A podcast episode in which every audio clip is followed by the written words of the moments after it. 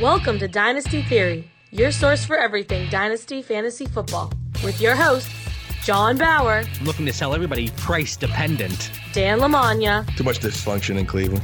and Mitch Sorensen. Well, it's hard to compete with excellence. Welcome back to another episode of Dynasty Theory, a proud member of the Ross Tucker Football Podcast Network. I'm your host, John Bauer. You can find me on Twitter at the Bauer Club. And guys, it's a little weird tonight because we're doing two shows in three days. But again, I'm going to the beach next week. And I was told that I can't do a show. I wanted the pool behind me. It would have been perfect. But anyway, I am joined by my man, Dan Lamagna. That is at FF Coach Dan on Twitter. What's going on, Dan? Guys, I'm getting excited here. Like I'm trying to, you know, stay positive amongst everything going on, and I feel like we're just getting closer and closer to the football season. Scott Fishbowl is coming up, getting ready to represent the Dynasty Theory brand on the Ross Tucker uh, podcast this week, the Fantasy Feast. So I'll get to talk some Dynasty there with uh, Ross and Joe Dolan. That'll be fun. I love that. We we had both of those guys on our show and we talk about the caliber of guests that we've had throughout the summer and in the spring and those two they just absolutely brought it. I mean with Ross, I don't think we could stop laughing, but even the information they brought as well was absolutely incredible. So whenever we drop this on our podcast feed, that would have happened. So if you're listening to this now on iTunes, Stitcher, Spotify, Podbean, go back, listen to our man Dan on the Fantasy Feast podcast with Ross Tucker and Joe Dolan. I'm sure it's going to be absolutely fantastic. And of course, we are joined by Mitch Sorensen. That's at Dyno MC. And Mitch, have you had that Manscaped shirt on since Sunday? I don't take it off. I wear it to work. It was funny because I went and told my kid good night, you know, and all that stuff the other night when I was wearing it. He goes, Dad, why do you have to say thank you to your balls? And I'm like, oh, yeah, th- this is a little awkward. But mentioning that, we also want to talk about our projections moving forward. They will be out this Friday. So please reach out to us. They're free. They will be in PDF format. Our unpaid intern did absolutely amazing work on them. And so just reach out. We'll give them to you for free and you could hate on us for, you know, hating on your favorite player. Mitch, I told you off the air. So the unpaid intern, that's kind of an ongoing joke. That's my sister. But she was sitting there and she had her projection sheet all ready for Kansas City. And she had as the Kansas City Chargers. So hopefully I, I have time to double check everything because if we spit out a projection sheet with the Kansas City Chargers, I think people are going to start to ask questions. So hopefully we can figure that all out. But yes, that's going to be out this Friday. We're going to be blasting it out to people. We're going to be sharing it. It's just, I think it's going to be on the Google Drive. We'll share the link and everything's going to be on there as a PDF with all of our rankings, projections, all the good stuff.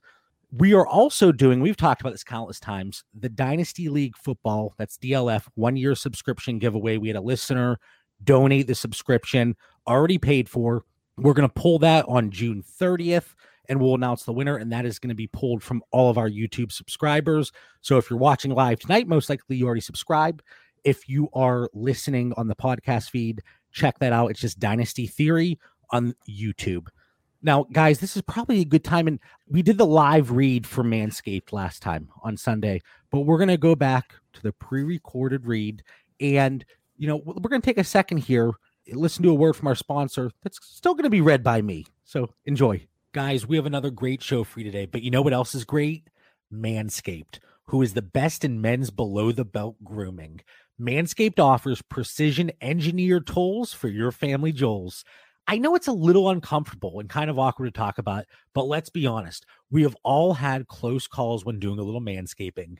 The only cuts we want to happen are the players being cut from our dynasty rosters. Luckily, all that danger, it's a thing of the past. And that's exactly why Manscaped has redesigned the electric trimmer and just released the Lawnmower 3.0. It's perfectly engineered, long battery life up to 90 minutes, water resistant. It has an LED light and it's also super quiet. Of course, Manscaped is known for the below the belt grooming, but it doesn't stop there. Use it for a haircut or just to clean up that unruly chest hair. Guys, make your significant other happy and keep things nice and clean down there. Get 20% off plus free shipping by using code Theory20 at manscaped.com. Again, that's code Theory20 for 20% off and free shipping at manscaped.com. Go on target.com, look up a high end razor, a high end trimmer. They're 200, 300, even almost $400. This is 54 freaking dollars after you use code theory20. And even though I look, you know, a little mangled here, just because that's the way my head is shaped, the trimmer was absolutely fantastic. And you know, I'm not on Mitch's level or even Dan's. Mitch, your wife's a hairstylist, so Dan and I were that's at a true. disadvantage here. Let's get into it, guys. And we kind of put the blast out on Twitter. We kind of talked about what we're going to discuss tonight, and we were talking in our chat. There are so many teams and players. It's just regurgitated and talked about on every single podcast, us included. Oh, well, guys, what do you think about the Kansas City Chiefs this year? They're going to be great. But let's talk about some of those teams that aren't going to be great. Some of those teams that most likely are going to be below 500, some of them really high in Dan's dysfunction rating. And Dan, eventually you have to blast that out so we can talk about it. But let, us start with the Raiders. And Mitch, let's start with you. But remember, it's the Las Vegas Raiders. Do not say Oakland. Yeah, so you know the Oakland Raiders. Just kidding. The biggest reason why we want to bring up teams like this is last year going into the season, the Raiders were the worst team in the league, right? They were going to be awful. They might not even win a game. Ends up, they were competitive for the year. They did a good job.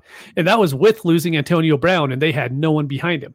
But let's take a bit second and just look at them without even looking really at the players themselves.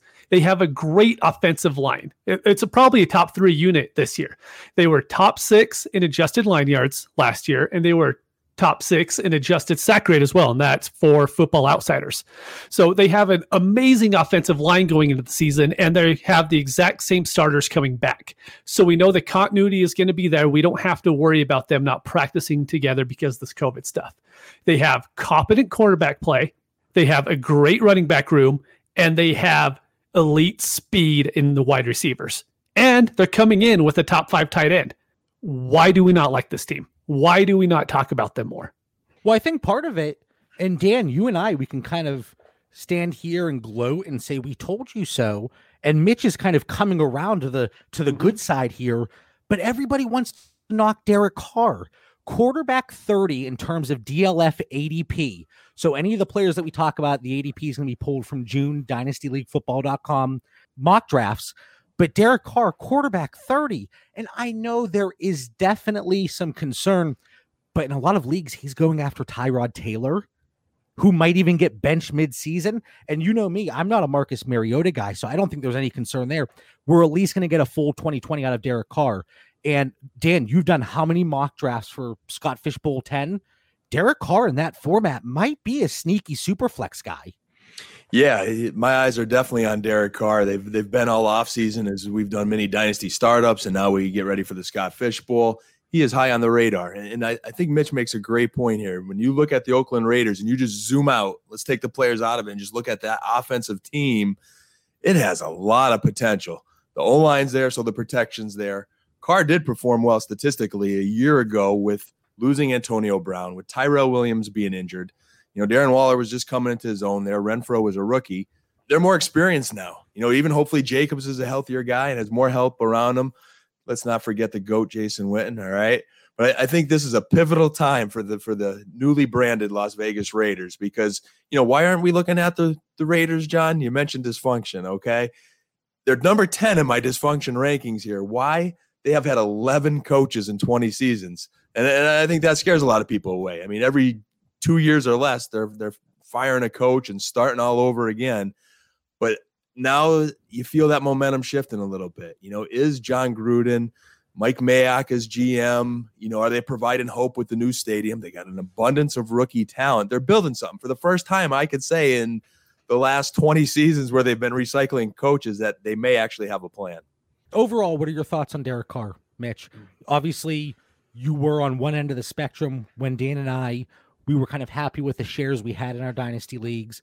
And later in startups, we were okay targeting him. But you've bashed our boy Derek several times. And, you know, I'm sure back in the day you probably bashed his brother. I think you have a vendetta for the whole family. But Derek Carr, quarterback 30, how do you feel about that price tag? Actually really like it. So I think he is a very good quarterback two on your dynasty team. The one issue that Derek Carr has is if the Raiders don't have a good season this year, he won't be their starter next year. And I don't think he's going to be able to go to a different team and immediately become the starter. He'd be like the Mariota or Jameis Winston this year, to where he's going to have to go and be a backup and have a chance for an injury to happen or something for him to become a starter again. So that's my only issue with Derek Carr at this point. Because if you look at those wide receivers, the great thing about this team is we kind of know what everyone's going to do. Bryan Edwards is going to be on the outside, on the opposite side of Tyrell Williams. He's you know, read the wide receiver screen amazingly in college. And then you're going to have Ruggs, who's going to run everything because he could run everything on the field and be fine. And you have Waller, who's going to be amazing. We know that Jacobs isn't going to be the one catching balls. It's going to be Richard and it's probably going to be Bowden. So all of these guys, we kind of know what they're going to be going into the season. And so I think we should just be willing to pay their price right now and maybe even then some in some of these um, underpriced guys on the team. I want to have some stability at least two, three years out at my top mm-hmm. two positions. So I actually I'm going to disagree because I would not be okay with Derek Carr as my quarterback two. Quarterback three, I'm okay with. And the the way you build your teams, Mitch, it's funny because you're certainly always leaving a draft with at least two starting quarterbacks prior to the quarterback 30 range. So I don't know. Are you really comfortable quarterback two? No, Derek I'm okay Carr? with him being your quarterback too, but that's the drawback to him, right? Like if there wasn't that drawback there, he would be a locked in quarterback two and everyone right. should be trading for him. But that's the one reason why he's going at quarterback 30 instead of going a little bit higher is because that's the only drawback. And if you think the Raiders can actually do something this season and get that seventh seed since there's the extra seed for the playoffs this year, then you should go out and hammer him because they're going to price themselves out of elite quarterback territory. Now, there's two things, and Dan, I'm going to flip it over to you because I know you have some thoughts here. But his contract expires after 2022. So on paper, you're like, okay, he has that locked. He's good to go. But there's only two and a half million dollars in dead cap after 2020 and about 19 and a half million dollars in savings. And we always talk about look at the contracts. There are several resources because if, if you would just ask me, hey, John, what, what, what about this guy's contract? You better believe I'm going to one of two sites. What is it? Spotrac or Spotrac, however you pronounce mm-hmm. it. And then uh, overthecap.com. So there are plenty of resources out there for us to look at. But the way this team is built, there is so much young talent and their cap situation with the way they're building it. Like I said, they don't necessarily need to cut Derek Carr. They have a strong core and you actually one of the players we're going to talk about here shortly tyrell williams he is a prime cut candidate after 2020 because there's no dead cap but i think if derek carr like you said mitch if this team can win and they can at least get to the playoffs with the pieces around him, then Derek Carr could be a really interesting play beyond 2020. And Dan, I cut you off like 13 times. So over to you here. What are your thoughts? All good points. So Just building on two of your points there on, on Mr. Carr. Short term, you mentioned him going QB 30. That's the value where I've been having a pleasure just obtaining him and having him as my QB three. There are some deeper leagues where I think they might have him in a 16 or 14 team league where I do have Carr as my number two. Uh, but in many situations, I have him as a three, and it's a nice place to be. More long term, you know, I definitely see him at least as a two year value with the Raiders based on the information you shared. Because I think the Raiders already started their rebuild. You know, they looked at this year, they talked about getting Tom Brady. They says, nope, whatever happened along their discussions, they says we're, we're, we're kind of out of that sweepstakes and we're, we're sticking with Carr we believe they're going to be competitive this year. And if they are, where are they going to go next year? You know, I, think they're right in the middle of wanting to win now. They have their quarterback. I don't think there's going to be anybody necessarily better on the market. And I think they're going to win too many games to be able to draft a franchise quarterback. This next guy, this is somebody that we're probably going to disagree on. And I think, Dan, you like him, but Josh Jacobs, he's right around running back 10 in startups. Contract, not an issue at all we have the fifth year option in 2023. So we can forget about any contract concerns. We talk about running backs constantly. Oh, this guy might hold out. Well, it's not going to happen for Josh Jacobs for a few years. So, what are your thoughts here, Dan, on Josh Jacobs when you're looking at your dynasty rosters from a short and longer term perspective? You know, I'm liking Josh Jacobs, the football player, more than I am the fantasy football player. Uh, he's got a little, not quite there, but a little bit of a Nick Chubb situation or feel to it. And that, like, I love watching the guy. I mean, he, he's a heck of a runner, and uh, I mean, he's young, so so I, I, think he's good for fantasy. But I have him outside the top 12 versus, uh, you know, considering him RB 10 there. Legit talent, but just missing the passing game work for me. And uh, I see the Raiders putting a lot of running backs in their mix there. So I'm interested to see how that plays out. But like them more in real life than I do in fantasy, unless, as John would say, price dependent. I'm actually surprised because I thought we were going to have to argue about this, but Josh Jacobs, there's a few things. And in one of my pieces on fantasypros.com, as always, I throw out a, a John Bauer shameless plug. But I talked about a few things. One of them was the capped upside. And Dan, you kind of alluded to it with the comparison in Nick Chubb. And we're not going to see that heavy involvement in the passing game. Well, they talked about it early in the offseason. Hey, we want to get Josh Jacobs more involved in the passing game. You extended Jalen Richard, you bring in Lynn Bowden, you get two receivers, you obviously you bring in the GOAT, the 90 year old Jason Witten. Sorry, Dan. I, I, know you don't like to use the easy, just be sensitive. That's all. Easy. I know, I know. Okay, boomer. Anyway, so um, but you know, there are concerns, and then injury history. There are things with him, you know, the shoulders and other things dating back to I think even high school. But there are concerns with the injuries, with the the capped upside. If I'm at that point in a startup and I'm sitting there and I have the potential or the possibility to take Josh Jacobs at running back 10, what do I always say, Mitch? I'm probably going to look to trade back. Uh, well, and price dependent. Yes, yeah, price yeah. dependent. So if it's like running back 15, sure. But otherwise, I'm I'm looking to pivot and maybe go wide receiver, even though that might be a little early for my liking if a quarterback slipped or if I can trade back. But Josh Jacobs at running back 10, I don't know. So you have Dan, who is price dependent, me, who I have shares of Josh Jacobs, but I'm not acquiring him by any means. I'm not just giving him away if I have him. But Mitch, where do you sit on him?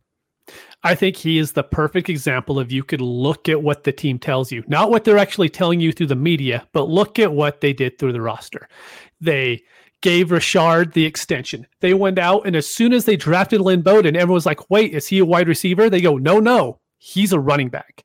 And there's no way he's going to be a guy that gets 15 carries a game. He's a running back to catch the ball. And so, although Jacobs went out and he showed at Alabama that he can be a great pass catching back, the Raiders aren't going to use him as it. So we have to look at him as a guy that we're going to bring up later. He's going to be David Montgomery for that offense. He's going to get 250 carries a year. And it's if he gets the touchdowns to carry you, then you're going to love him at that price. But if he doesn't get the touchdowns to go with it, that running back 10 price is just way too expensive right now for him. And my big concern, and you can't project injuries. And when we did our projections that we're going to release this Friday, which we've already plugged, we didn't project injuries because I don't think that we can sit here and say, oh, well, I think Josh Jacobs is going to get hurt week 10 doing this. But there is a concern with him. I think it's elevated for him compared to some other running backs we talk about with Dalvin Cook. But I just I can't invest in him in him at that running back 10 price. Now, what about the other running backs? Jalen Richard, running back 80 nine. Lynn Bowden running back 57. Is there any upside there? Is, you know, we're in a lot of 14 and 16 team leagues, like Dan mentioned. Jalen Richard, somebody I have lingering at the end of my roster. He might be valuable come bye weeks, uh, strike of COVID 19, if that uh, comes into play. But there could be some upside there with these running backs. But do they interest you guys at all? Or is it just as we did our hot takes episode last Sunday? are you guys putting up the zero here? I have mild interest. Uh, you know, when I look at Jalen Richard, uh, very late round flyer in deeper leagues, to your point, JB. Lynn Bowden, I mean, we're talking dynasty. You know, I've taken an occasional flyer on Bowden in rookie drafts. You know, I've read some places, don't necessarily agree with it, but I've read in some places where analysts liked him better than Antonio Gibson. And, uh, you know, he is definitely a sleeper with, with, with talent there. And then there's also DeAndre Washington somewhere there in the mix, and that, that may be going really deep, but he's flashed before in Kansas City, and they signed him throughout all this as well. So th- there's some competition for carries, but for depth, I, I, think you look at Richard. You know, you're taking those running backs late. We, we know how thin that pool gets, and I think Bowden for his potential. Well, go ahead, Mitch. Oh, I was going to say real quick. I agree with anything. The only thing I will add on Bowden is if you're in a league that has return yards you want Bowden. He should immediately jump up because he is going to be a punt returner, kick returner. He is going to be everything special teams for the Raiders moving forward. So if you get any return yards at all, he's definitely someone I'm willing to have. But in normal PPR leagues, he's a taxi squad guy that I just kind of see what happens this year and move from there on him. Two things. The first one, and Dan, I'm only doing it because there are several people that I know listen to this show religiously, and they are so excited if we have any type of error and they like to let me know. So for DeAndre Washington, you went the other way around. He's actually in Kansas City now. He was in Las Vegas. Well, Oakland previously. But do you know how is it around the horn or no? Part of the interruption at the end of every show, they go through the errors that they make. Mhm. We should start to do that for the next show, and that's how we could kick it off. Because I'm sure good. listeners that. they they love to let us know. Hey, JB, I, I even had somebody tell me that I said an expression incorrectly, not even about a player, like an expression. And I was like, oh, okay. Like I, I, I'm a math major. I didn't go to school for. I had someone in a league today yell, say that they were yelling at their radio about my Juju take. So, you know, that's pretty good. I I appreciate John picked that up there, and I've spent so much time on the Kansas City backfield that I went there. But it's Devontae Booker that they signed in with the Raiders there, so another Mhm. pass catcher to go with Jalen Richard and Lynn Bowden, and so they've got a full running back room. Well, that's okay. And the other thing before we go to the wide receivers here in Las Vegas, Bowden is going to be one of those guys, just like Kamara for me. I switch every episode. I'll say Kamara, Kamara, and Bowden's going to be the same way. Today I say Bowden. I'll say Bowden next week. I'm sure. And it- it's you guys. You you love to make fun of the way I talk. I say toll. I, I, I still don't see anything wrong with that. Yeah, you got to play back that Manscaped commercial there for that one there. Listeners, Oh. please listen to him say that tool and rhyme it with Jewel. That was a good classic, John Bauer. Toll and Joel. Anyway, let's find some Joels or gems here at the wide receiver position because all of them, if you look at their dynasty uh, ADP, Henry Ruggs, I don't even like the guy, but wide receiver 37, Lynn Bowden, Bowden, Toll, Toll, running back 57. So we, we kind of talked about him, but then Bryan Edwards, wide receiver 52, Tyrell Williams, wide receiver 100. So, guys, what are you thinking? Because Mitch, before the draft, you liked Ruggs. Has your Mhm. position changed at all? Because then you kind of went away from him. Are you coming back a little bit? And then Edwards, wide receiver 52, Williams, wide receiver 100, and then Hunter Renfrow. I just scrolled down a little bit, wide receiver 76. So, is there any value that you are looking at for these four wide receivers and you're thinking, yeah, that's somebody I want to target in startups? That's somebody I want to target in trade talks in existing leagues. What are you thinking? So, really quick, Phil, I know you're listening right now. I just saw your comment. We are talking Houston next, just a preview. But a big thing with Ruggs is I was I was huge on him because he's a guy we call him like he's DeSean Jackson, but he's really not. He's someone who he could be a DJ Moore type who wins everywhere. And as soon as he went to Derek Carr, I was like, oh no. You know, Derek Carr, the seven yards, like at best per attempt. And like, so I really hated him at that point. But now, you know, as as I said, I started looking at this team more and more, and you kind of go back and look. He could be their number one wide receiver this year. He could get five or six targets a game. You have Tyrell on the other side, who's just going to be, you know, he's not a six to seven target guy. Bryan Edwards maybe is, but Ruggs definitely has that in his range of possibilities. So I definitely like Ruggs at his price. You guys already know I love Bryan Edwards at his price. And Tyrell, the problem with Tyrell is when are you going to play him? There's never going to be a week during the season until you're going to be like, you know what? I'm going to put him in my lineup this week because you're never going to guess those boom weeks. He's a DFS GPP play at best, and that's about it. And Phil Renfrow also- is dust. All right, well, we're going to disagree there. Phil also He won't they- see the field. The problem. Let me talk about Phil's comment, please.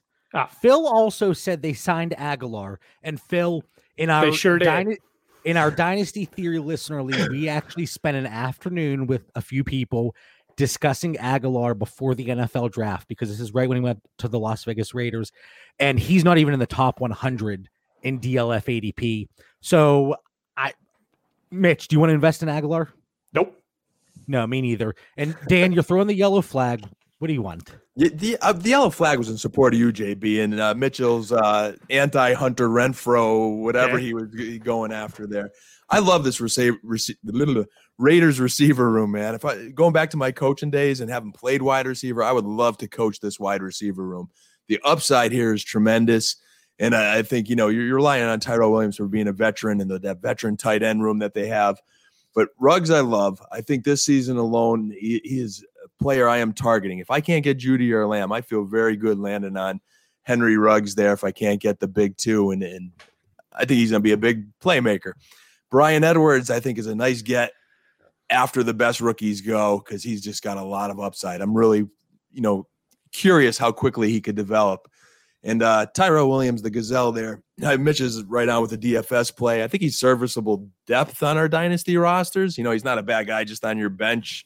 See how it plays out, but nothing beyond that. You're not going to be able to trade him.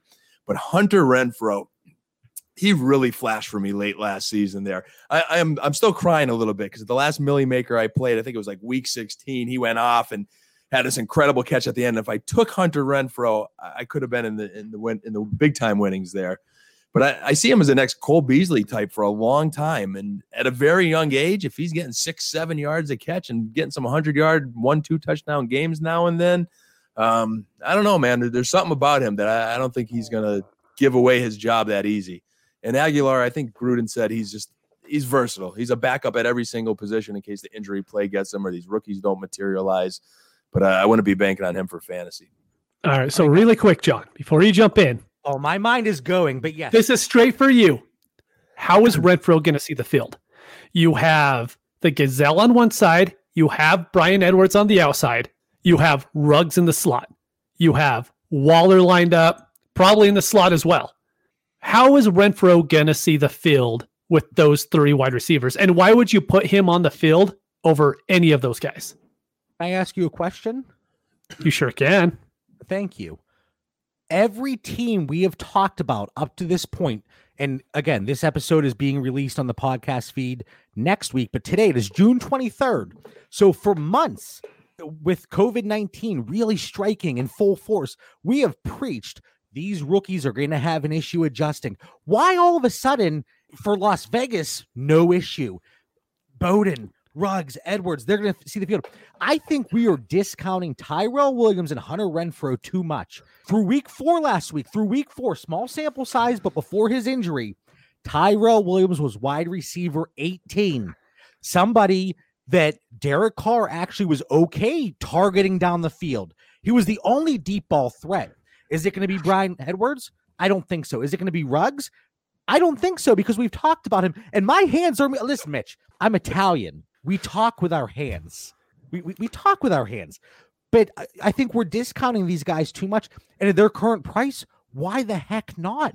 Okay. Renfrow, wide receiver, wide receiver 76. Tyrell Williams, wide receiver 100. And he's probably going to be playing for another team after this year. He's old. This might be his last go at things. I actually love them at their current price. Okay, so Tyrell Williams, name a wide receiver who was on the field when he was having those good games, you know, pre week six. But again, why are these no. rookie receivers the only ones in the NFL that can adjust to the shortened training camp, the, the shortened off season? What why are they the they have the magic card somehow? I think that's a little bit overblown to be honest with you. What's overblown? the rookies don't have the camp time, so all of a sudden now they're just not going to play. But the teams, you you literally just talked about it two days ago. We talked about it with D'Andre Swift and on Johnson. We talked about it with Marlon Mack and Jonathan Taylor. I think Swift's going to take over that backfield. What was that? I've already said I think Swift can take over the backfield. But there's there's different situations there, though. You guys have both watched NFL films. Have you ever seen Jon Gruden's playbook and terminology? How long that is? That big mouthful, you know. I have a copy of it right next That's to me. That's a good point. That's actually a really good point. Spread right, 675, banana fly, X zip, you yep. know, dash 22. You know, Bryan Edwards may not get on the field right away there. And let me tell you, Hunter Renfrow, when it's third and we need yards and I need a guy that's going to get open for Derek Carr, it's going to be Hunter Renfrow. They're going to rotate. They're going to have different formations. They're going to have packages for Ruggs. We'll see how Bryan Edwards develops, but there's going to be many packages for Hunter Renfrow to keep those chains moving. I have talked about yards per route run. Yeah, Mitch, go on mute. Go on mute because you have no rebuttal. I've talked about yards per route run. He's taking a sip. I understand. But I, I talk about yards per route run with these rookies and how that's indicative of future success. A lot of the time it is, but that also depends on what teams are bringing in. And the, obviously they're investing in these rookies and they brought in a lot of talent. But Hunter Renfrow, he was at the top of the top under AJ Brown but he was number two or three in terms of yards per route run as a rookie last year. Is it going to continue? Maybe because, but his yards, his his routes are going to be reduced. Dust. So I'm glad that we've spent 30 minutes on the Raiders, though.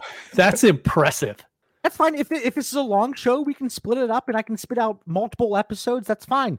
But I I just think that we are really discounting Phil knows. Tyrell Williams and Hunter Renfrow looking at these rookies when we don't want to do it with other teams. It's the same thing. I talk about it with the PFF grades. You two want to use them when it supports your argument, but otherwise you don't want to hear it. Is, is that a correct, Mitch? You too. I'm supporting you. Hey, put put put Phil's spider Y banana up on the screen for us. That's please. right. I love There it. That's Thanks, Phil. Love it. if Phil wasn't here right now on the comment section, we the three of us would just be going at. it. So thank you, Phil. You're keeping peace here in, in the Dynasty Theory team. Let's talk about tight ends. Let's talk about tight ends very quickly, guys. You have 118 year old Jason Witten, one year deal. Foster Moreau coming off the injury, rookie deal through 2022. Darren Waller, 27 years old. I love him. Love him. I've been picking him up everywhere. No dead cap after 2020. That's kind of scary. Dan, you already had the red flag up, but what are your thoughts on the tight ends here? I, I just wish everybody in Twitterverse there would. I mean, you did you have to open up the tighter tight end preview with a 102 year old Jason Witten there? I said You know, 118. He's mature. He is mature. He is mature, but he, he needs to be getting more love than he's getting here. But anyway, Darren Waller, I'm with you. Love him. I think uh, you know after the big three and Waller, I trust for the next three years there. Uh, my tight end five. I just I loved watching him last year, and I, I think he is still the guy in Vegas. And then you know Jason Witten, you know again, just guys, please handle you know his situation with respect and dignity for the goat. There, I'm still having trouble having him leave Dallas. Uh, but at the end of your draft, you know, uh, you know, he's a backup that could retire on my roster, or maybe someone else's. But you know, just just respect the goat. Dan's going to be the guy that trades for Jason Witten after he retires, just so he can have Jason Witten's corpse on his roster. Um, Mitch, real quick, Darren Waller, no dead cap after 2020. He signed through 2023. So again, on paper, that contract looks great. You hear 2023, he's secure until he's 30 years old. Is there any worry that he's not a Raider after 2020? I'm not too worried about it because if you just look at his catch rate, I mean, we talk about Michael Thomas's catch rate because he catches everything, right? I mean, Waller had a Michael Thomas s catch rate and 117 targets. He had almost 80% catch rate, which is insane. Waller moving forward, I love him moving forward. I mean, if we're gonna cut Ertz back, we're gonna say Ertz isn't gonna be top part of the top three or top four, he is gonna be a guy that we could immediately put into that range. I don't know if there's any other podcast, any other show, or people on Twitter that are going to use Darren Waller's name and Michael Thomas's name in the same sentence, but Mitch Sorensen on Dynasty Theory managed to do it. My only concern is that 2020 dead cap situation. There's nothing after it. So I do think Foster Moreau, I had him a lot coming out as a rookie, and I liked him. I, Dust. if Say you it, were in a tight end Done. premium league, if you were in a league that you had to start two tight ends, shove it, Dan. I see you saying dust over there. Foster Moreau was a very uh, viable option in 2019 prior to the injury. And I know people are saying Darren Waller, he concerns me because Jason Witten. I think the Jason Witten signing says a lot more about Foster Moreau's situation and where his development might be and his um, recovery. But I do like Foster Moreau beyond 2020 just be just in that just in case they do cut Darren Waller uh, is the is the possibility high probably not but I do want Foster Moreau on a lot of teams just on the back of my roster. Any other thoughts 35 minutes in talking about the Las Vegas Raiders and Mitch didn't say Oakland once. So I think So- that's a one last thing I'll bring up is I think it's it's not about the Raiders, it's about other teams moving forward. When we're talking about dead cap, just like Sean brought up earlier, if the team is in a financial struggle, then dead cap actually matters. You know, if they're the Saints or the Eagles, you know, the dead cap matters because they could be like, oh, we have to cut this guy to make room. There's other teams like the Raiders and the Colts that don't need to worry about dead cap at all because they have millions upon millions of cap space and they don't need to worry about it. So I think that's something really important to look at when you're going on overthecap.com. You're saying, oh, hey, look, this guy has $10 million in dead cap. If the team has $50 million in cap space next year, it's probably not a big deal. yeah, right now, and I am on guys, is it Spo track or spot track? Spot track. I say spot track, but we've had people on the show that have said SPO tracks. Uh, maybe I'm going crazy, But I'm on there right now and I'm looking at 2021 and the Raiders do. They have 29 28.5 million dollars heading into 2021 and we've seen teams multiple times, you know, restructure contracts. So I, I, think they're in a fine situation. They're actually in the middle of the pack, a little bit lower, but $28 million, they're definitely not hurting. And then we have a Phil is just he's lighting up right now. He just took Foster Moreau in the 23rd round in a campus to Canton. Good job. I was wondering if you knew what that was. Yeah, I know what it is. I, Ray, Gar- our buddy Ray Garvin, better look out because I think I'm the new Devy expert in town, guys. Good luck. I couldn't even say that with a straight face. So let's move on to our next team, the Houston Texans. A lot of moving pieces here. The big trade during the offseason, David Johnson, DeAndre Hopkins. Overall, Dan, what are your thoughts? Uh, there have to be some gems here that we can uncover and diamonds in the rough, if you will. You know, the Texans sixth on my dysfunctional team rankings and climbing because I do not see a plan. To me, the Texans are the opposite of how to build a fantasy football roster. I can see their entire offense on the injured reserve by the end of the season, and that greatly concerns me. Now, on the flip side, I see lots of potential. It could boom. Let's say Cooks doesn't have any concussions. David Johnson returns for at least a year or two of being David Johnson. Will Fuller finally figures out the recipe to stay healthy all of a sudden, this is shaping up to be a good roster. Randall Cobb decides to stay healthy two years in a row and does what he did, did in Dallas in the slot. You know, so it's got the makings of a high power offense. Anytime you have Deshaun Watson, I love Deshaun Watson, but I am a little concerned that the Texans do not have a plan and his entire team, and potentially including him with still some offensive line questions, ends up on the IR. Mitch, I'm going to put you on the spot, and we're kind of run through this a little bit differently just because we spent four decades on the Raiders. We're going to spend four Houston, decades on Houston as well. We, this we could might, be an hour and a half long podcast, and I'm okay with it. I'll split it up. I'll, my my wife, I think she's already in bed. You know, so I have all night. I have my white claws. I'm all ready to go. But let's talk about this team. Who do you think is the best value? Running through it, David Johnson, running back 28. These are all Dynasty League football ADP. Wait, can I cut you off just really quick?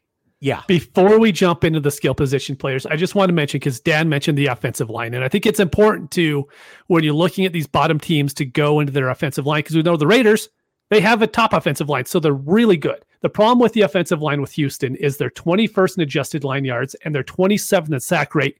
And they brought in nobody. There's no one that's going to help out that offensive line. So at best, we could say they're younger guys have a year of experience. But going into next year, we could probably expect to see about the same line that we saw last year. Sorry, I didn't want to cut you off before we get into the skill sure. position players, but I think it's really important to talk about the lines in this case. That's a great Mitch, point. You, you, real quick, and I'm, I'm doing it to Dan, but Mitch, you never have to apologize for cutting me off because our listeners have told me, John, you got to stop cutting Mitch off. And I've done it for it's June. We started this podcast 14 months ago. So mm-hmm. you have earned your right to cut me off as many times as you want. And Dan, I think you had a thought. Yeah, see, I just cut you off with like flags and ink pens and whatever props I could get. And Mitch I like I like more, that though because you let us know. I like that. Mitch, Mitch is more blunt than me, so we we, we complement each other well. But to, to Mitch's point with that O line, and, and I brought that up. I watched a lot of Houston football last year because I had a lot of shares of Deshaun Watson, and I loved you know watching the Texans and waiting for him to break out. I still have you know a decent amount of shares, but not as many. I traded some off. I mean, he almost got broken half a couple of times. And if he wasn't as gifted as he was, he'd be left for dead on that football field. So here we go again this year. And we talk about roster construction. I don't want to have too many risks on my roster. And I just feel like the Texans have a ton of health risks. And before we get into more dynasty talk, Deshaun Watson, he's one of those quarterbacks. If you're in the Scott Fish Bowl, there is concern there because the sacks, the incompletions, mm-hmm. interceptions, obviously, but Deshaun Watson, I don't feel comfortable taking him at quarterback five. I don't want to take a Kyler Murray. Uh, the guys I love, Drew Brees, Matthew Stafford, Matt Ryan. Maybe that offensive line's a little bit better this year, but uh, the guys that are boring, I think, are the guys that really excel in Scott Fish Bowl this year. Our boy Mitch, Daniel Jones. Mm-hmm. Eh, I want nothing to do with my man Josh, Josh Allen. I love the guy, but I don't want him in Scott Fish Bowl just because of the funky scoring. And you know, we always talk about Scott on the show, and we talk to him through DMs, and we love the guy, but he always wants to mess with everybody with this scoring because it gets our minds all jacked up. especially us, because we're always talking like, oh, what do you think about this guy? Normally I love him, but now I don't want to look at him at all. And I think Deshaun Watson, based on where he's going to go in that Scott Fish Bowl, he could be somebody that's eh, I'm fading a little bit. But yeah, Mitch, get into the position players here. Okay, so David you're asking about a guy that I would want that's who, you know who's the best who's the best value? It's David, David Johnson. Johnson. So okay. really quick, I hate just reading off my notes, but I won't be able to remember all the numbers, so I'm just going to read real quick. So if you look at him before his injury, in week 1 he had 25 touches and a score. Week 2 he sucked, but it was on the road against Baltimore and everybody sucked there, so it's not a big deal. He had week 3 17 touches and a score. Week four, 19 touches and eight of them were receptions. Next game, he had 20 touches and 150 yards. He was very good until he got injured week seven. And I think we're all forgetting that because he looked awful after that back injury. But you could even look at the offensive line. The offensive line for Arizona is far worse than the offensive line for Houston that he has this year. He and has. You told us how bad Houston's offensive line was. So what does that tell us about Arizona? Exactly. I mean, it's he's moving into somehow a better position with Houston's offensive line, which is weird. But if you could get past the injuries and you look at him as a one year guy to where if he has a big year, you could get immediately value and then just trade him as soon as you can. I think he's someone who could end up winning you a dynasty league this year. And you're getting him at such a low cost that I think it's worth it to take the chance. Now, someone asked me in a 14 team league earlier today, would you trade a 2021 first for him? And I said, as a contender, I would. Yeah, if it's a later first in a tw- in a 14 team league, I don't mind that. And it's funny because whenever Justin from the Father Son podcast was on here, we talked about a trade, and it was David Johnson for like a first and second. And we won't name him, but we bashed the guy that made the trade.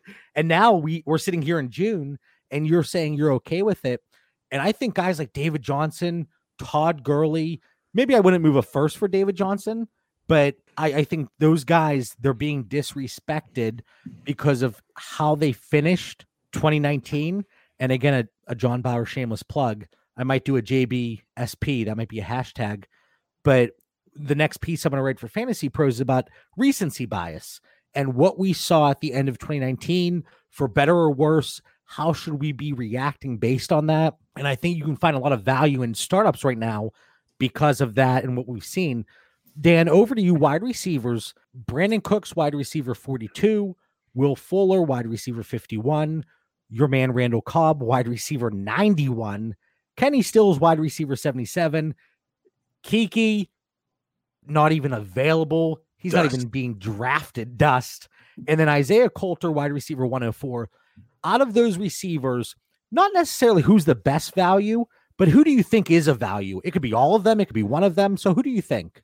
I'm glad you segued to receivers for me because I wanted to argue with Mitch a little bit as far as the best value on this roster. You know, David Johnson, uh, we have him at RB 28. You mentioned I, I, see him more like RB 38. You know, I, I think you take him and you hope for one to two good seasons, and I don't think you get much more beyond that. Will Fuller would be my guy here. You know, wide receiver 51. I, I think of him more like wide receiver 37. So I think there's a lot of value there and a lot of upside. I'm going to gamble one more time here. I'm going to go to the well on Will Fuller that he could figure things out and stay healthy. And I think the upside is enormous. I, I think we're looking at him as the number one wide receiver in Houston and being better than Brandin Cooks. You know, free agent after 2020, so he, he's he's playing incentivized. He just has to figure out how to stay healthy. But when he has been healthy, wow, he has put up some points. Will Fuller has been so freaking good when he's healthy. But can we talk about Brandin Cooks for a second? Wide receiver 42. He's about to turn 27 years old, going into the prime of wide receiver age. If his injuries, if they weren't concussions, we would be looking at him much differently because he's he's missed like two games in the last X amount of years. I, I, I don't know the exact amount of years, but he's missed two games you know, let's say three or four years. If that is any other injury, he's still a t- uh, top 24 receiver in my book. The talent is there.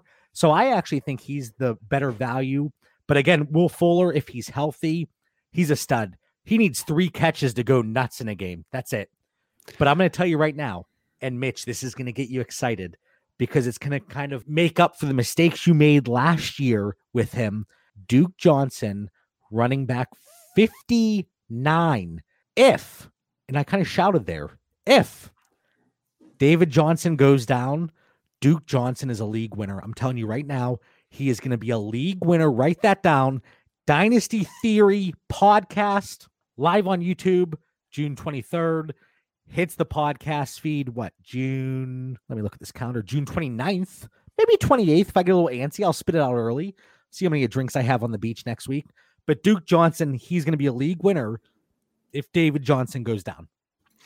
I really like how we talk about Houston's backfield. And in January, everybody's like, you know, any running back that goes to Houston is in such a great spot.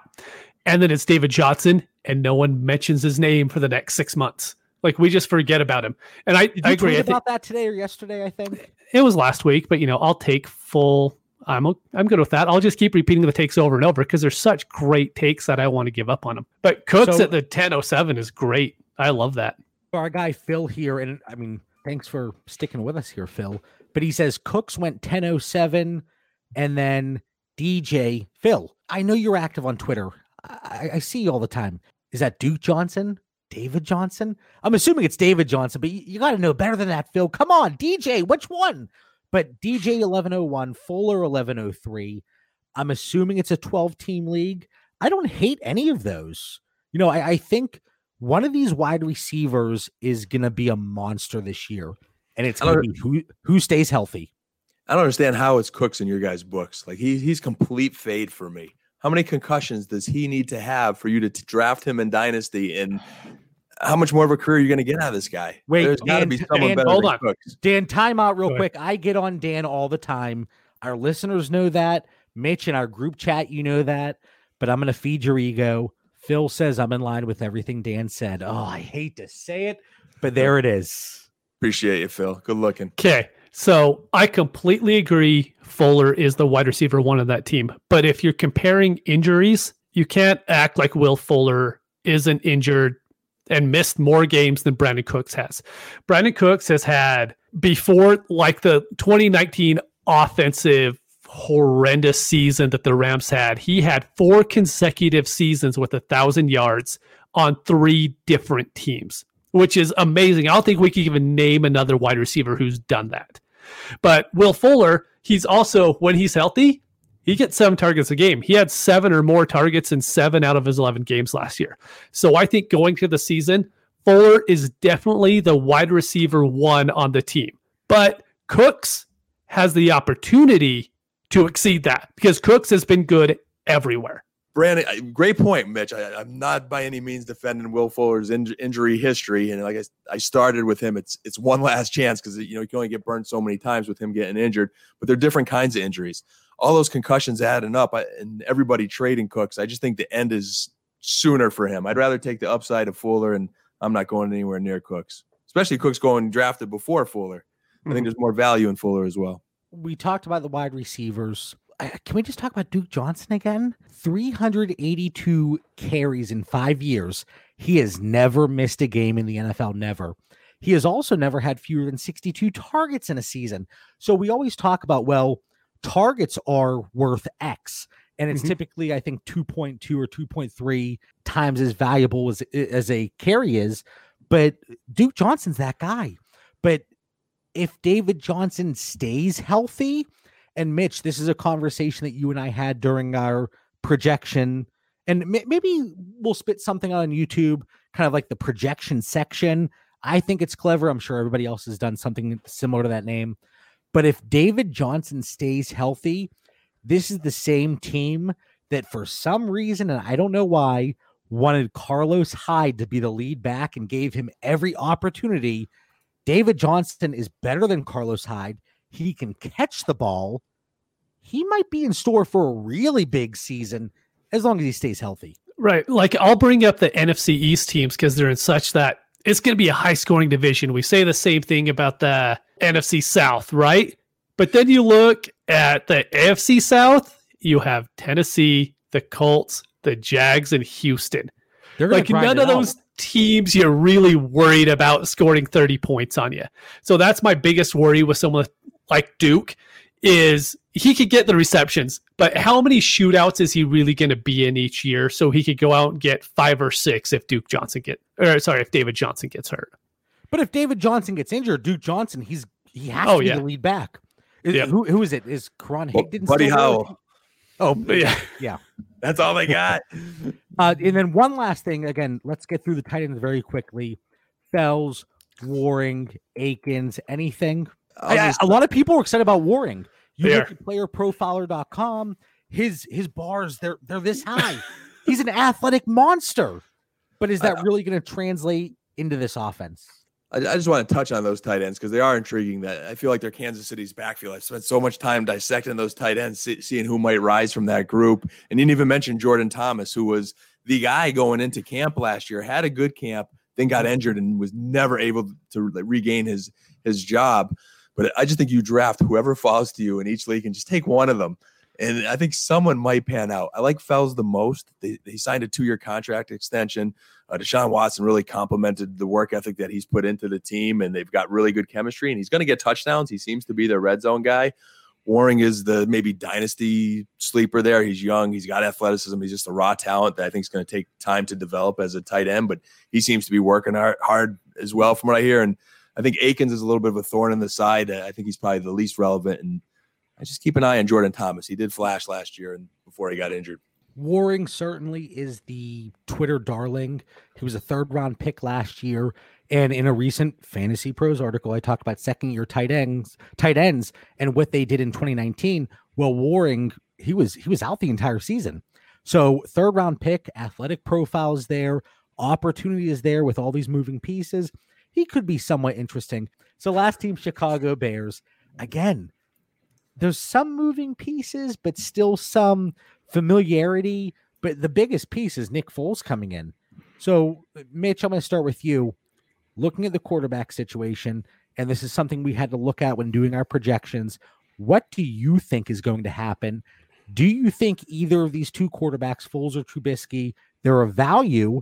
And like, do you even care? No, I don't think either of them are either are worth owning unless it's a miracle spot week six and your other three quarterbacks are injured. The problem, I think Foles is going to be the starter. I think we could be pretty confident in that moving forward. The problem is, as we saw in Jacksonville, as Dan's brought up earlier, he's a statue. Like he doesn't move at all in that backfield. And you look at the offensive line, they were 29th in adjusted line yards. They were 21st in sack rate. The only addition they made was getting Germain Ifedi from Seattle to plug him in a Kyle Long spot. So there is nothing we could see moving forward to say like, hey, this offensive line's going to be good. I think putting Foles in the backfield actually hurts the sack rate more. So I could see him dropping from 21st to like the bottom five in the league. And your only hope moving forward is they could just run block a little bit better. But uh, like you brought up the quarterbacks, I like Foles. You know, he's better than Mitch Trubisky. That's about the best I could say about him. But neither of them are going in the top 36 of quarterbacks and startups. Again, you prefer Tyrod Taylor to Nick Foles? I didn't know Tyrod was going higher than Foles. Yeah, but Tyrod's I wouldn't have either of them. years- Is the thing. I mean, that goes into your roster roster construction point. Is you should have three starting quarterbacks that are better than Nick Foles and Tyrod Taylor. If that's who you're choosing from, then yeah, you should probably go with Foles at that point. And Ty- And Ty here's the God, thing, too, and, and Dan, I'm gonna I'm gonna turn it over to you in one sec because I kind of have a two part question for you. He's is wound And Nick tonight. Foles, Mhm. what would you say, Got Dan? going. I says you're wound tonight, man. How many energy drinks did you have before the show? Back in back in my younger days, in my uh, 27, 28, when I was a a spry young buck, So I was drink- 20 years ago now. I was drinking three, four Red Bulls a day. And I'm- I'm- Shocking. I think we're not- all shocked by this. and I think I think it's still in my in my uh, system. But the one day at work, and I have I have a desk job, I had four Red Bulls, and I'm not kidding. I started sweating, and it was not hot in the office. It was one of my first days at that job, and I really thought people were gonna think, "What is going on with this guy?" Because I was brand like literally, I was there a week, and I was dripping sweat because I had four Red Bulls. My heart almost jumped out of my chest. It's having flashbacks tonight. PTSD mm-hmm. here. PTSD. You know, I, I lost my train of thought here. Oh no! So Nick Foles, The only thing, $3.7 million in dead cap, but that's after 2021. So I do think we could get two years out of Nick Foles. And whether or not you like him or not, there is at that price, it's all gravy. So there's two questions I have for you, Dan. I, I want to hear your thoughts on the quarterbacks, and I think we know what they are because again, you talk about PTSD. You have PTSD. hey guys, I you know, this is me, Dan, and in Scranton with Dak Prescott behind me. My DFS rosters, because I want to talk about DFS every two seconds. They were blown up because of Nick Foles. They I, I, lost so much money, so much money. So I want to hear your thoughts on the quarterbacks, but then I also want to hear your thoughts. Mitch made a really good point. Nick Foles is a statue. Does that kind of benefit players like David Montgomery and Tarik Cohen? Is he going to dump it off? Nick Foles, he loves using the, the running backs. He loves using the running backs. So that could benefit them. The running backs are like the only positive thing other than A Rob I could find on this roster. Uh, you know, the Chicago Bears, you know, it's kind of sad. I almost feel bad for Bears fans. There's such great tradition in that organization, but they, they're 13th on the dysfunctional rankings as they're moving up because life after the legendary Coach Halas and Coach Ditka, it's concerning. I mean, it, it, there's not been a lot to celebrate other than, you know, a couple competitive rosters for the Bears. But right now, I'm curious of what their plan is.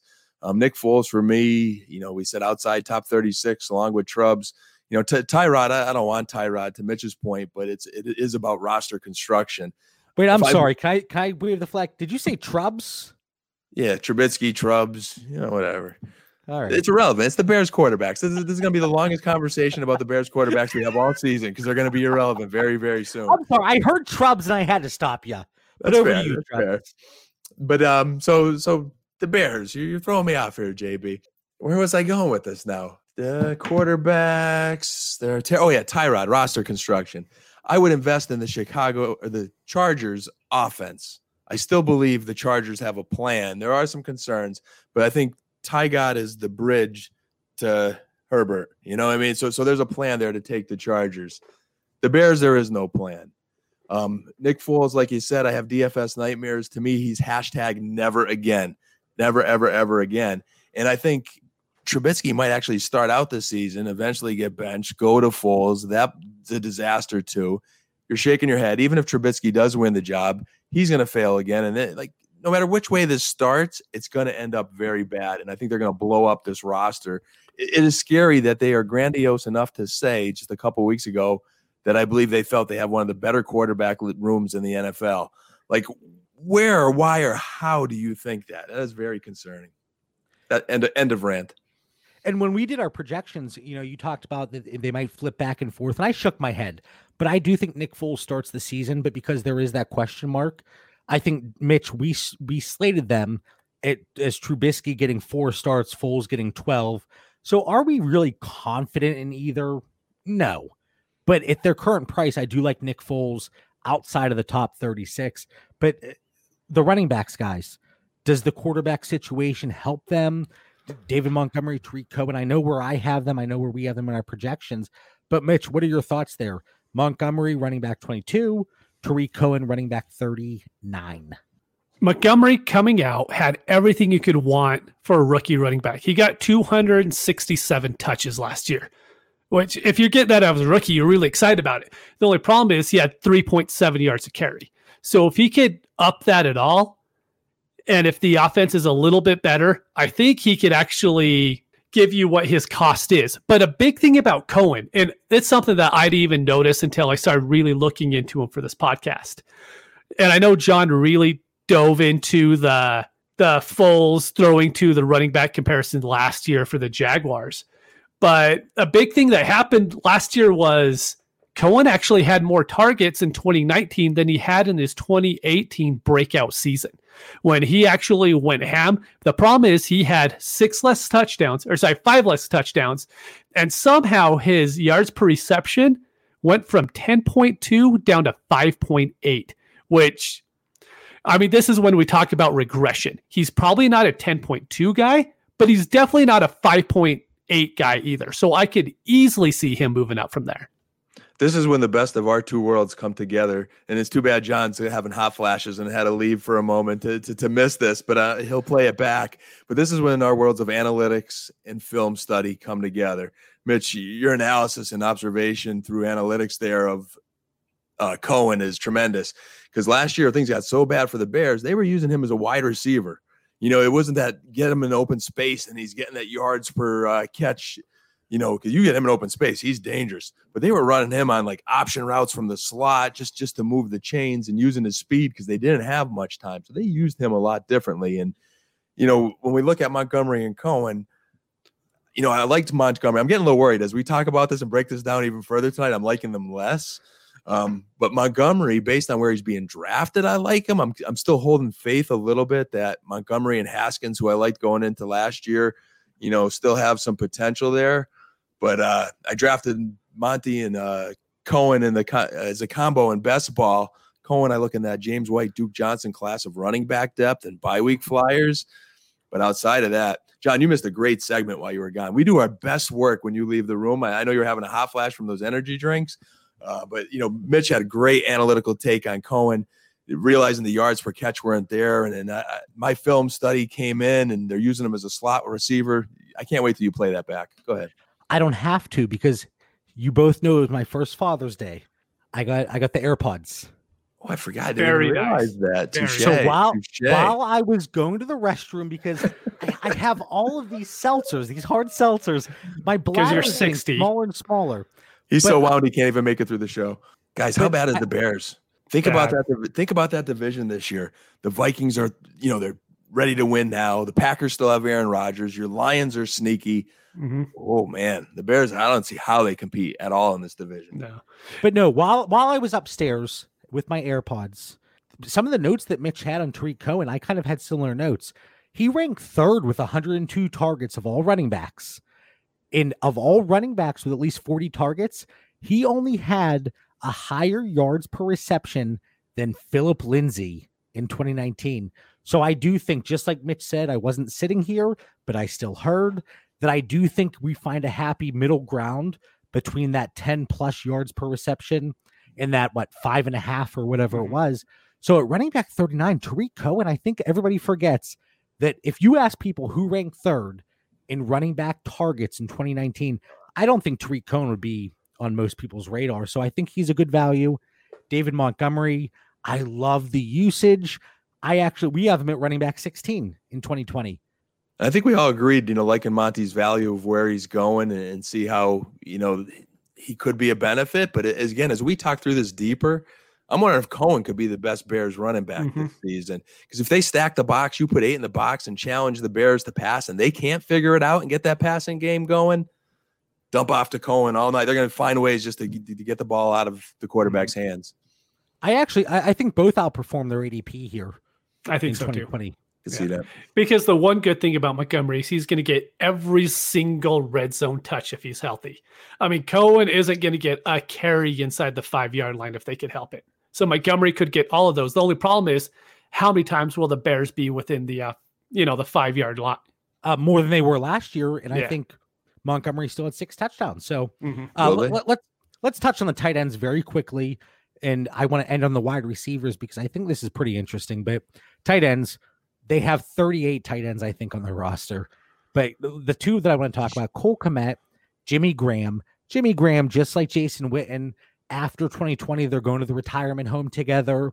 Maybe they'll play some pinochle, they'll play some shuffleboard, whatever the situation is. But Dan, Cole Kmet, the rookie coming in, we talked about this rookie class countless times before the NFL draft. I'm not interested, but one of our hot takes that we didn't get to Somebody said Cole Kmet was a top 12 tight end in 2020. Sorry. I want some of the Kool Aid they're drinking right there. I'm not, I don't even think he's going to see the field in 2020. Not often, anyway. Um, you know, we talk about that re- learning curve for rookies. I think it's going to come in a factor here. I, I, wish I had like a meh emoji to put on the screen when we talk about the Bears tight end situation. I do have some Jimmy Graham flyers. I think there's a little bit of juice in them. We know Foles likes tight ends, but it's more just for this year, not dynasty juice for Jimmy Graham. And uh, just the name I'll throw out there is Demetrius Harris. And maybe I'm reading too much into Twitter post, but the Bears trainers just went on Twitter there and says he's going to have a great season. I think he's probably in the best shape of his life, but the Bears situation still gets a meh. There's too many tight ends and not enough offense there to like them. Mitch, anything of interest or value that you want to add to the tight end situation? No, if Graham isn't good with Aaron Rodgers, I'm not going to trust him with Nick Foles. and I mean, Adam Shaheen is a guy I actually have on a lot of rosters because he was the guy last year.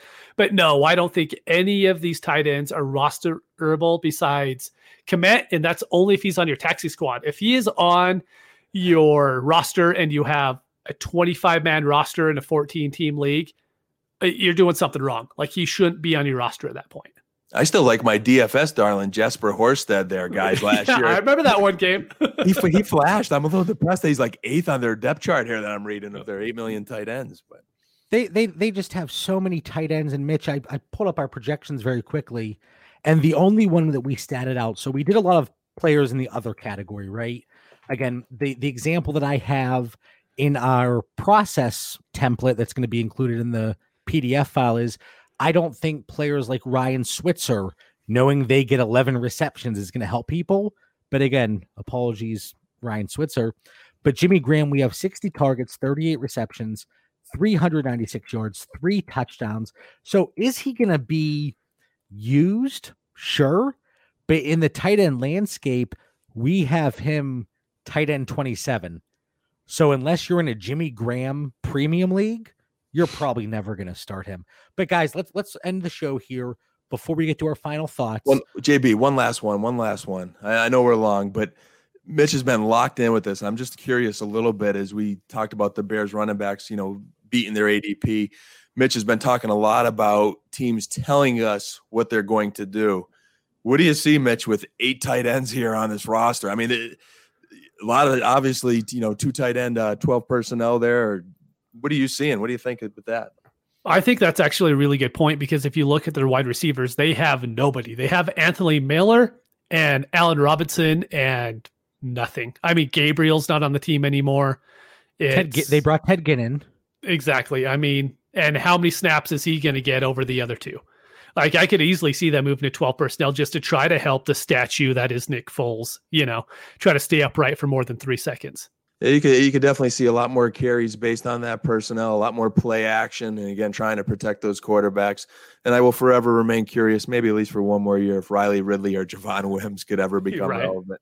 Uh, I want to end on the wide receivers here, guys, because I do think there's some value here and it's interesting. Allen Robinson, wide receiver 14, Anthony Miller, wide receiver 58, and then you have the slew of guys: Ted Ginn, Riley Ridley, Javon Wims, Cordarrelle Patterson. What do you guys think, Mitch? Anything there that you really that really stands out to you? Really quick, I'll just mention Anthony Miller. I was surprised that he had 85 targets. I think if you went out and asked anybody, they would never say he had uh, 85 targets last year. And so I think he's a solid wide receiver too for the Bears, and he's going to see 90% of the snaps on the field, which is good. But I don't think the Bears offense is going to be very good. But someone we can talk about is Allen Robinson has proven no matter who his quarterback is, he's going to be close to a wide receiver one if he's healthy. I think his floor, absolute floor, if healthy, is 145 targets and six touchdowns. That's the bare minimum that he's going to get this year. And I think he's locked in as a wide receiver one. We have Allen Robinson as wide receiver five. And you talked about Anthony Miller five out of the six weeks between weeks 11 and 16. Again, I know it's a smaller sample size. He saw at least 85% of the snaps week to week. So in five of those six weeks, he was wide receiver 17 during that stretch. And with Taylor Gabriel out, I know they brought Ted Ginn in and they have those other guys behind them. I don't think there's any concern that he's going to see the field. Is he going to be wide receiver wide receiver 17? Probably not but getting him at wide receiver 58, that screams value. And people might say, okay, he was wide receiver 17. So Allen Robinson must have suffered during that time. He was wide receiver four. And we have A Rob as wide receiver five here in our 2020 projections. Dan, do you have any thoughts on the wide receivers? Yeah, just you know, can the fantasy gods fix Allen Robinson's quarterback situation so we could see what he is truly capable of? That that would be a beautiful thing to see definitely a targeted player in the top 20 for sure, despite his quarterback situation. other than that, you guys covered it all. I mean, Anthony Miller, if he if he slides enough to me, you know, I'll take him, but that's about it. I think I, think Anthony Miller, he's a wide receiver three. I think that's kind of his I don't want to say ceiling, but with the amount of depth that we have at the wide receiver position, wide receiver three at the wide receiver 58 price tag, and his contract expires after 2021. But Allen Robinson, he might be out of here, guys. He's a free agent after 2020. So, Mitch, you're shaking your head. They'll sign him. I mean, who else are they going to have on that team? They have nothing. Like skill position wise, who do they have besides Allen Robinson at this point, really, who could carry the load for him? But I don't know if young that's enough. up to Chicago. I, I I think you can be as loyal as you want, but money's going to talk. And if the offer's elsewhere, because he's not a restricted free agent, right? They could franchise him. Who He's else young they get a franchise on that team? Sorry, go ahead, Dan.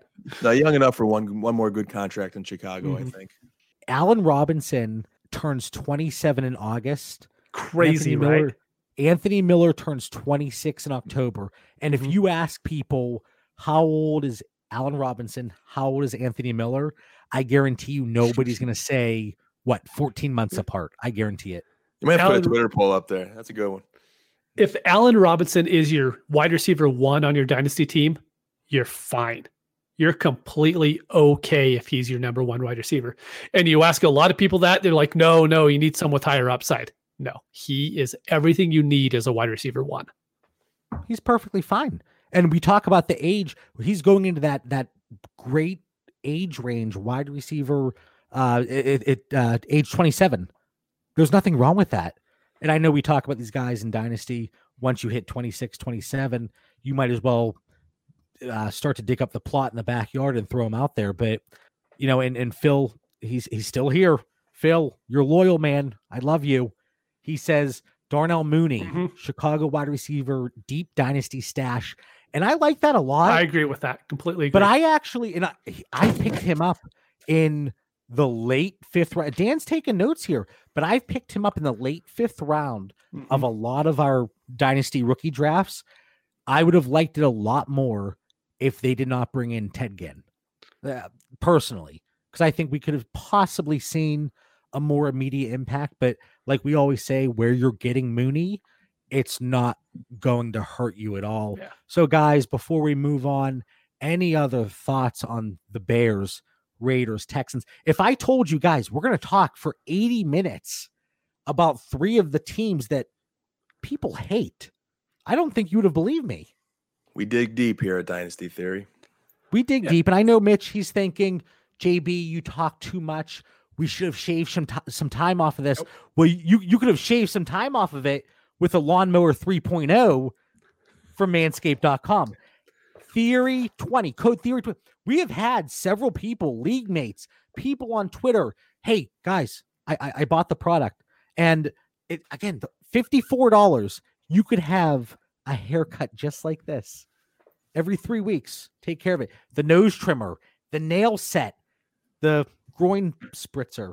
You know, I, That LED light is underrated, you know, if you have poor lighting at nighttime. So just, Very just true. saying. And then the, I, used, I, I used it in the shower and it was fine. It was, perfect. okay. my attorney supported it and purchased one supporting our podcast. And he sent me a message today. He said it's also the official sponsor of his 49ers. So, I mean, NFL teams are on with Manscaped here. You can't go There wrong. you go. But it, it- we want to hear not not stories, not specifics, but we would love to know if you guys if you invest in the product. I'm telling you, go on Target.com. I did. I, I was doing research. Three hundred dollars for a high quality trimmer. This is fifty four dollars. So we have no other thoughts on these three. The the way I phrased it was ugly teams with potentially sexy dynasty assets. So, guys, you know what this takes us into. Final thoughts. And again, we are so high tech and savvy over here at Dynasty Theory. But I think we start with Mitch on Sunday. Dan, let's start with you. What's your final thought here for the listeners? So many thoughts, and I don't know where to go. You know, uh, between how many energy drinks you've had tonight, JB, No, they're, Um, they're, they're, they're white claws. I, I, I think we've you know helped our listeners hopefully win some money as we give some more tips in Dynasty. I think we save them money with Theory 20, And uh, hey, just keep following us on Twitter. We appreciate everybody listening to the show. So I'll be on the fantasy feast this week with Ross and Joe. Looking forward to that and uh, getting closer to Scott Fish Bowl. So a lot to look forward to, gentlemen. And again, if you're if you're listening to this in the podcast feed and you're not watching on YouTube prior to this Thursday, go back, listen to Dan on Fantasy Feast with Joe Dolan and Ross Tucker. And I think uh, no, I know you're gonna love it. We give we give Dan a hard time. We we love to give Dan a hard time, but he is especially with the DFS stuff and you know bringing you in for the dynasty content. Dan is so refreshing because uh, Dan, we've told you, everybody would say, oh, John, you and Mitch agree on everything. Like I, everything, and then now everything we talk about, Dan goes, yeah, guys, but so. I, I can tell you that our listeners really appreciate you. So if you listen to Dynasty Theory, go over another member of the Ross Tucker Football Podcast Network and listen to Fantasy Feast. Mitchell, he's getting, he's getting sappy now too, oh, Mitchell. I don't know. I don't know what's I, going on. Tonight. You can tell he's had one, a, a couple too many White Claws tonight. I, I'm, I'm pulling the tissues out, guys. I'm so upset. No, but you know, seriously, Dan, we're always happy to have you. Uh, so go check out Fantasy Feast with Ross Tucker and Joe Dolan. Now, Mitch, it's time for your final thought. And after your final thought, I'm probably just going to say, go, go screw yourself. There you go. But so I was going to tell everybody to go and get their tiers done. This is something that came even more apparent during this episode, right? We were talking about how I've changed my mind on Derek Carr, how I've changed my mind on David Johnson. What you want to do at this time of year is because you're going to be listening to a lot of podcasts. You're going to listen to Dynasty ones, DFS ones. You're going to be start starting to come out soon, and you're going to have redraft ones. Come out and get your own tiers done. So when you go and listen to those, and you be like, you know, I actually like that David Johnson take, and you go and look at your tiers, you're like, but I really can't move him above anybody else. And that gives you immediate satisfaction knowing that like you knew where he was to begin with. And if you don't have a tier list and you're not very good at Excel, reach out to me and I'm more than happy to make one real quick. I could copy mine to an Excel sheet and you can just copy it and then change the players into how you like them. All right, I lied. I said I was going to say go go screw yourself, but Mitch, you came in 3 minutes before the show tonight and you said, "Oh, I have 3 minutes to think of a final thought." And I have to give you applause. That was actually a really good one. And I always like the final thoughts because I don't have to do a thing. You two come in and you actually provide fantastic content and advice for our listeners while I sit here and look pretty with my shaved head because of the lawnmower 3.0. As always, we want to thank you, the listener, for tuning in. Make sure you follow the show on Twitter and Instagram at Dynasty Theory FF. Be safe, be kind, and have a great night.